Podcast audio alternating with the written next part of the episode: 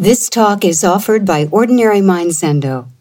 Ordinary Mind was founded by Barry Magid, Dharma heir of Charlotte Joko Beck, and is dedicated to her vision of a psychologically minded Zen practice adapted to the needs of American students practicing in the context of their everyday lives. Our public programs are made possible by donations from people like you.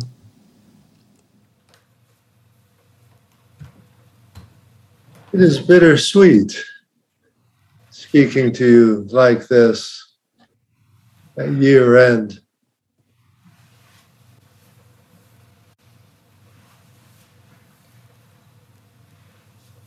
Once again on Zoom because the pandemic persists and thwarts are beginning efforts to resume in person zazen at the Zendo. And yet there's also something sweet, something I'm continually grateful for in the way that the pandemic has also been an opportunity to more directly connect to so many of you outside of New York and to really expand the boundaries of our Sangha in ways that we never would have done before.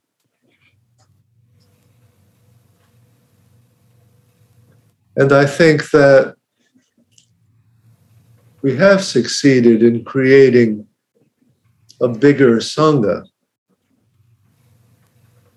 a sangha of folks that know and interact with one another. It's not simply a bigger audience uh, for my talks, a bigger audience of people who simply are the passive recipients of what I have to say, but who are actively engaged in making an effort to find the time, often an inconvenient time, to sit with us in an ongoing, regular, committed way so that we get a sense of one another's presence and involvement and participation in this thing we call Sangha.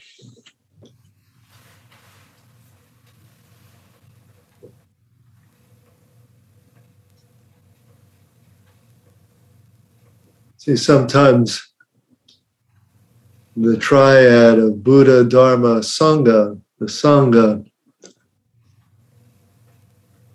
is given short shrift and comes in a distant third in, in importance. As if it was merely a group of followers or disciples, again, sort of recipients of the teaching. At best, maybe a peer group or support group who encourage one another to practice, to sit. But certainly in the Zen tradition, it's more than that.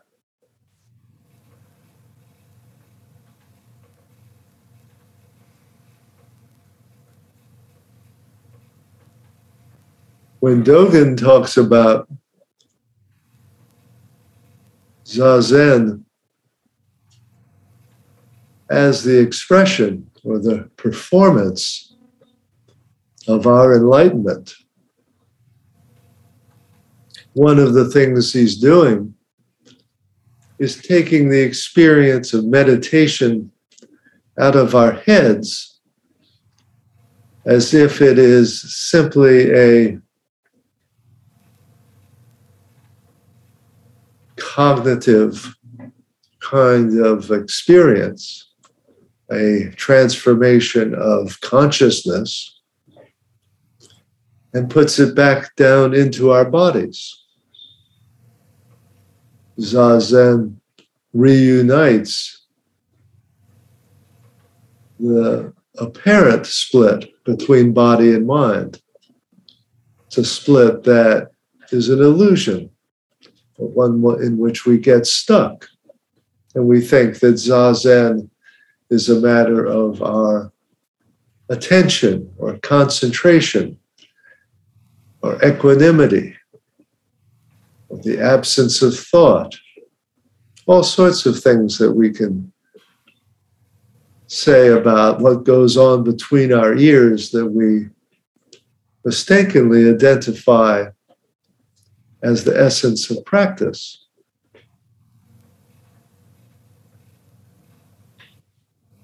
But Dogen says our practice is in our body, in our posture, as much as is in our head. And he goes further because it's in our body in the presence of other bodies. It's not solitary. Very fundamentally in Dogen, our practice is communal. Again, not simply in the matter the manner of supporting one another in our practice, but as the relational embodiment of our interconnectedness, our non separation.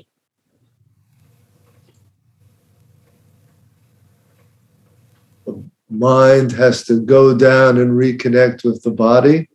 The body has to reach out and feel its connection with its world and with others. All of these things are essential, fundamental to the nature of realization, which is about the overcoming of separation at all these different levels.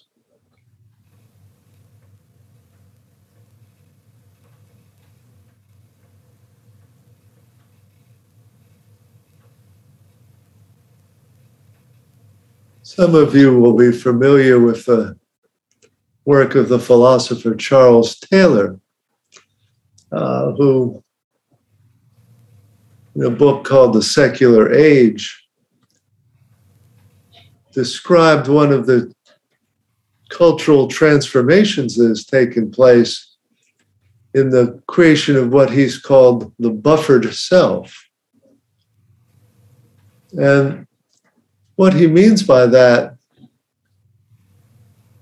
is our coming to take for granted or take as common sense the idea is that we are separate individuals whose essential nature is internal to us, and that meaning is something that we make for ourselves. Meaning is something we give to the world.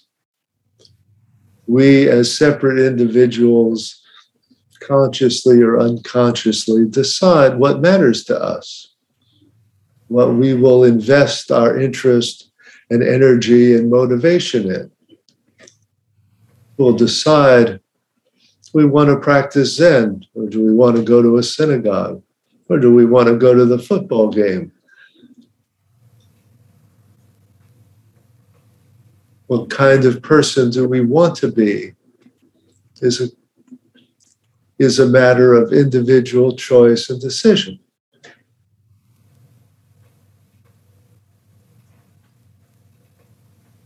And the dilemma there is also that it puts a great deal of burden and uh, responsibility on an individual to sort of cre- to be a meaning creator, to be a the source of what matters. And Taylor talks about how fundamentally different this perspective is from the one that people lived in for most of our history, in which meaning was something that was seen to be invested in the world. It was an aspect of the world that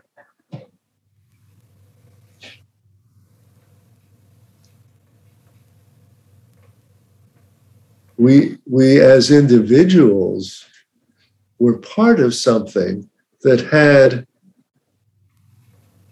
its own logic, its own order, its own narrative. It, it wasn't of our creation. We found ourselves in the middle of it and participants of it. And that could take many forms. You know, in some in a place like classical Greece, it was taken for granted that the world was populated by gods, all of whom had their own distinctive qualities and agenda.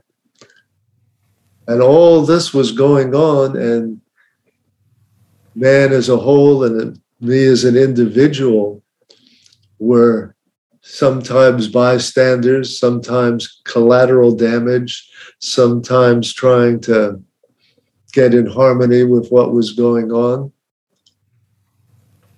But there was a whole cosmological narrative, a whole divine play in which we had a kind of walk on part, right? It wasn't up to us to decide what was going on out there. We had to f- find our place in it. And even if gods were not personified, if you had a kind of philosophical perspective like that of the Stoics, the Logos, reason, was an organizing force of the world. The world had its own distinctive logic and pattern and harmony in which we needed which we needed to learn and try to become in sync with. And taylor says it was a fundamental shift to move away from this idea that the world is something we find as pre organized, meaningful, whether by a divine plan or logos or the competing narratives of polytheism, to a world in which basically we're just a lot of isolated individuals who have to choose what kind of relation we're going to have with one another what kind of narratives we're going to choose to tell or say matters, and how we're, going to organize our own experience.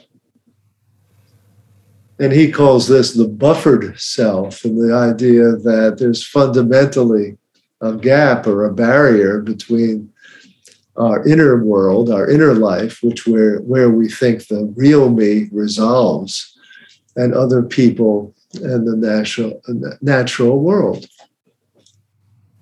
And it's very interesting the way this kind of picture, which he associates with uh, modernism and a secular age, is a kind of picture of delusion that we get in, uh, in Buddhist practice of the separate, isolated self who loses connection, the connection between the mind and the body, and between self and other.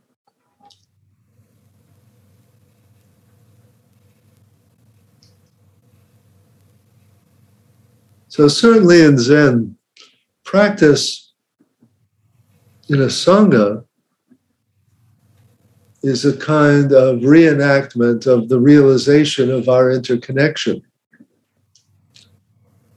In our tradition, we don't particularly valorize uh, the hermit, the solitary practice.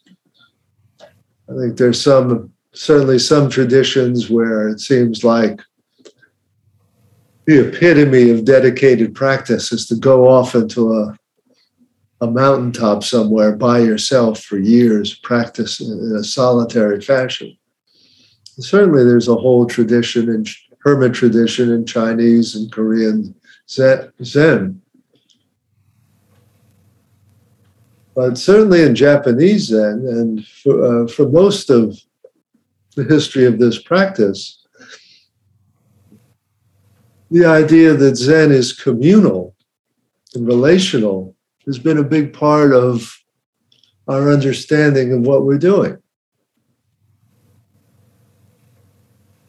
Part of losing the self is, is the sense of losing it into, into the community, into the common activity, into shared functioning, to being together with others, such that our own individual likes and dislikes are not always center stage.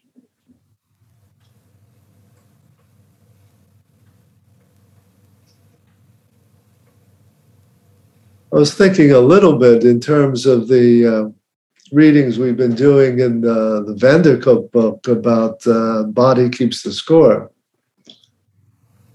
Uh, one of his descriptions of the sequelae of trauma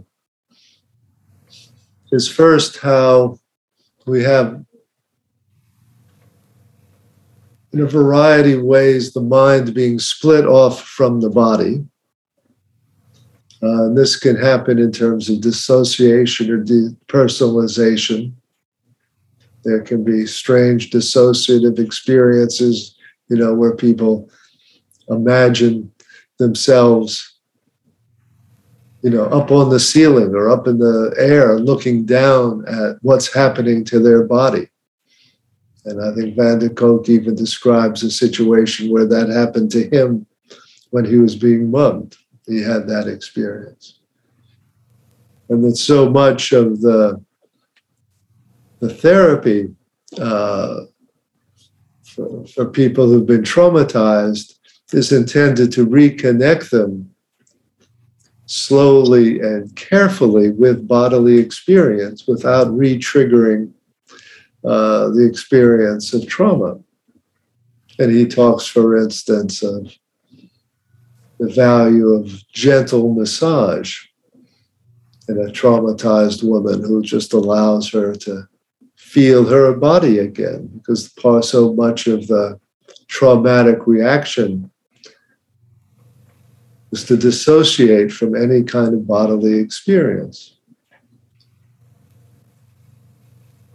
But there's another stage of traumatization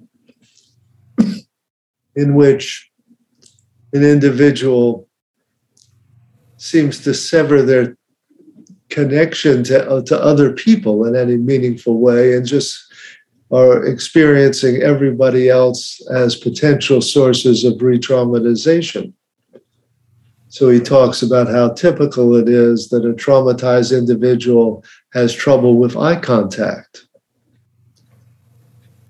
That too much direct contact with another, even visually, let alone being touched, can lead to a kind of immediate reactive cringe response. And that there's a safety sought in separation and isolation as a kind of drastic attempt at self regulation because the, the world of connection and being regulated by others has been shattered. And it made me think of uh, or wonder about how much we, people who are drawn uh, to solitary practice, to the hermit life, to, to deep silence, uh, are doing so in reaction to trauma and that they're doing so as a way to separate themselves from any kind of dangerous impingement and get themselves settled down again by themselves in, in, in a su- silence that can be soothing.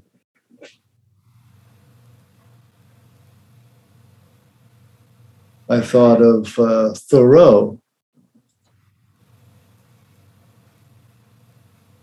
and how he went to spend most of two years by himself, you know, in his hut at Walden for all sorts of uh, reasons having to do with wanting to explore a life of simplicity. But what I didn't know I, until I read some biographies that this also followed uh, the, the, the sudden death of his brother by tetanus. The person he was closest to in this world, both the person he had done the um, trip on the Concord and Merrimack that he had written about in his first book, uh, who was also a rival for the one uh, woman he would has ever uh, felt in love with. Uh, his brother cut himself shaving on a straight razor, developed tetanus, and died within a week. And Thoreau was uh, deeply traumatized to the extent that he developed hysterical symptoms of tetanus, where he went through a whole period in which he looked like he himself had developed the disease and was dying from it. But it was a kind of hysterical identification with what his brother went through. And then he went to live in a hut by himself. I, I can't help but thinking part of this is a kind of post traumatic uh, reaction. And the other example that came to mind was Thomas Merton, who not just saw, sought out Trappist monasticism, but while he was there, kept longing for the life of a hermit. He wanted to become more and more solitary. Yet, one of the things I learned about him reading the biographies was that as a child, he suffered horribly from loneliness. And in particular, his mother died when he was very young, but she died slowly of a chronic illness uh, and was hospitalized for a long time. And yet he was never allowed to see his mother or visit her during those illnesses. His father would regularly visit his mother in the hospital, but leave Tom as a little boy alone in the car for hours while he went up to visit his mother, who never, never saw him before she died. And there was something about the so- horrible solitude of that that in a kind of strange, I think, post traumatic way, he ended up gravitating himself towards. And having the experience of finding God in that silence, a God who is always present and never leaving him, as a kind of uh, antidote to the experience of uh, deep abandonment that he originally felt in silence.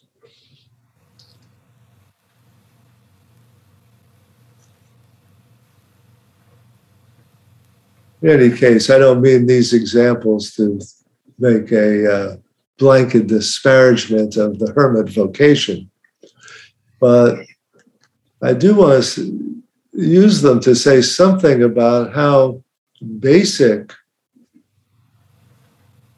connection is to others in this practice. And it's the sense of reestablishment of connection through Sangha that I think is um, a crucial part of what we're doing.